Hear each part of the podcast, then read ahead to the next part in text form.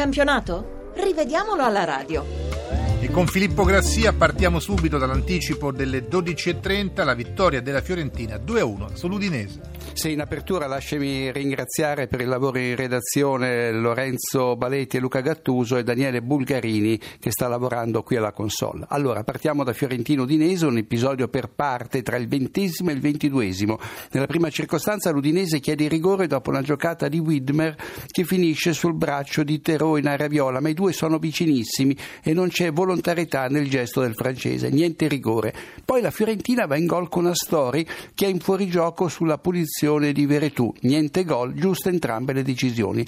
La Viola passa comunque in vantaggio al ventisettesimo con l'ex Terò, fattosi trovare dietro la linea del pallone sulla sponda di testa di Simeone ed è sempre in posizione regolare Terò quando raddoppia al cinquantasettesimo, questa volta ribattendo in rete una rispinta di Bizzarri. Lo tengono in gioco Angella e Neutink.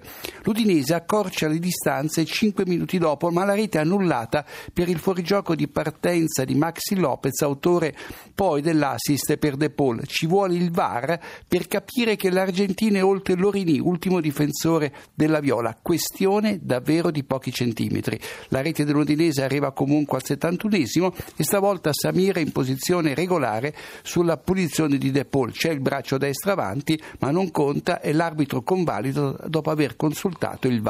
Ritrova il successo la Viola, dunque ritrova il successo anche la Sampdoria che batte a Marassi l'Atalanta 3-1. E qui ci limitiamo a due episodi. Bergamaschi in vantaggio al ventunesimo, cross di Spinazzola da sinistra, capocciata di Cristante, gol. A tenere in gioco l'ex milanista ci pensa Regini.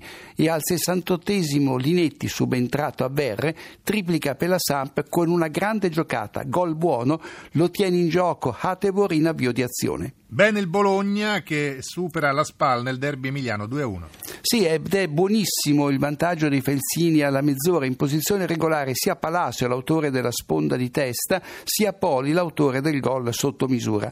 All'ultimo minuto del primo tempo interviene il VAR su una respinta di Di Francesco sul cross di Lazzari, braccio o petto. Guida, che non aveva concesso il rigore, va a rivedere l'episodio al monitor e conferma la sua decisione. Non è rigore, in effetti Di Francesco tocca il pallone con il petto vicino all'ascella. Il Bologna raddoppia al cinquantesimo grazie ad una fortuita deviazione di Salamo nella propria rete su cross basso di Donzà, autorete tutta la vita. Il Bologna segna ancora con Di Francesco dopo il palo di Palacio, ma l'arbitro guida aveva fischiato un attimo prima la fine dell'incontro e il calcio dovrebbe prendere in prestito la normativa del rugby che non chiude mai la partita con il pallone in gioco. Ed ora lo 0-0 tra Sassuolo e Chievo. Sul finire del primo tempo Berardi va via regolarmente sulla destra, imbeccato da Duncan, ma poi calcia sul Sorrentino che respinge distinto. Cannavaro segna il 59esimo, sarebbe l'1-0 del Sassuolo, ma in evidente fuorigioco e l'arbitro annulla la rete senza alcun bisogno della tecnologia. A 7 dal novantesimo Falcinelli finisce a terra nell'area avversaria senza essere toccato e reclama un rigore inesistente. Molto più semplicemente perde l'equilibrio su un cambio di direzione. La prima vittoria in campionato del Genoa che passa a Cagliari 3-2. Sì, ed è anche la quarta sconfitta consecutiva per il Cagliari, terza in casa. Buono il gol con cui la squadra di Juric passa in vantaggio. Sull'assist di Tarab, Galabinov scatta in posizione regolare, tenuti in gioco da Romagna e infila Cragno. E anche in occasione del raddoppio genuano, Galabinov va via in posizione regolare quando dà inizio all'azione che si chiude con il bel gol di Tarab.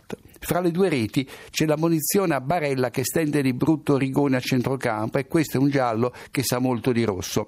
All'inizio della ripresa, Faragò, dopo aver subito fallo fuori area da Zukanovic, colpisce l'avversario al collo con il gomito. Imprudenza vera e propria, manca il giallo.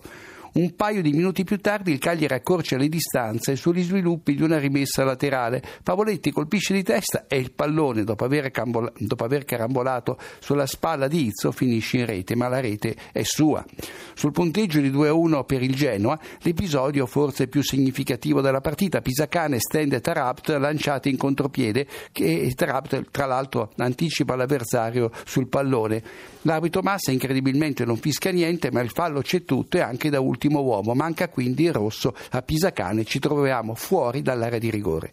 Rigoni triplica avventurosamente alla mezz'ora della ripresa dopo un colpo di testa di Rosi che gli rimbalza sulla testa e poi in rete. Ancora qualche minuto e il Cagliari riduce nuovamente le distanze sul rigore con Joao Pedro. L'arbitro, dopo aver rivisto l'azione al monitor, concede il penalty per il mani di Rossettini che in effetti con il braccio largo va verso il pallone svirgolato dall'Axalt e quindi gesto volontario. Ed infine il 2-2 fra Crotone e Torino.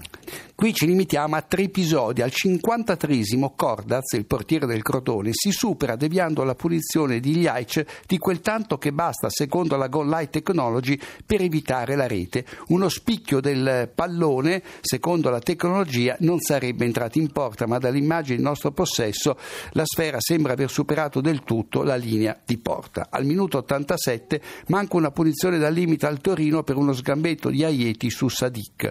Al secondo dei quattro 4 minuti di recupero, De Silvestri acciuffa il pari di testa su angolo, ma dopo aver spostato alle spalle Roden che lo marcava l'arbitro convalida, il VAR non interviene. Qualche dubbio su questa decisione.